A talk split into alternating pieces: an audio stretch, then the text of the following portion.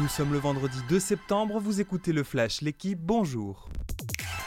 Les Bleus chutent d'entrée à l'Eurobasket. Face à l'Allemagne, pays hôte, les Français se sont largement inclinés 76 à 63.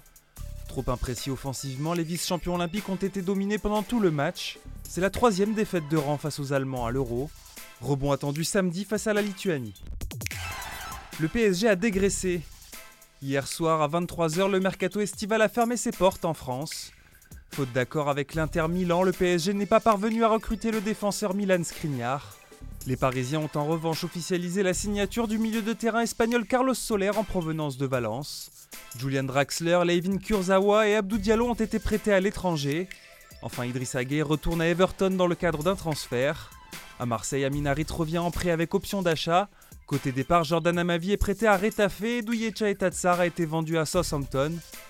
Nice a recruté Gaëtan Laborde, mais pas Bamba Dieng et vu Amin Gouiri faire le chemin inverse, direction Rennes. Ça passe pour Alizé Cornet. Opposée à la tchèque Katerina Siniakova, la française l'a emporté en 3-7, 6-1, 1-6, 6-3. Cornet a pourtant dû faire appel au staff médical en début de troisième manche après un coup de chaleur. Elle se qualifie pour le troisième tour de l'US Open où elle rejoint Caroline Garcia. La lyonnaise affrontera la canadienne Bianca Andreescu aujourd'hui. La revanche de Richard Carapace sur la Vuelta. Seulement 24e du classement général, l'équatorien a remporté hier la 12e étape. Son premier succès sur le Tour d'Espagne. Il devance Vilko Kelderman et Marc Soler au terme d'une montée finale de 19 km à plus de 6%.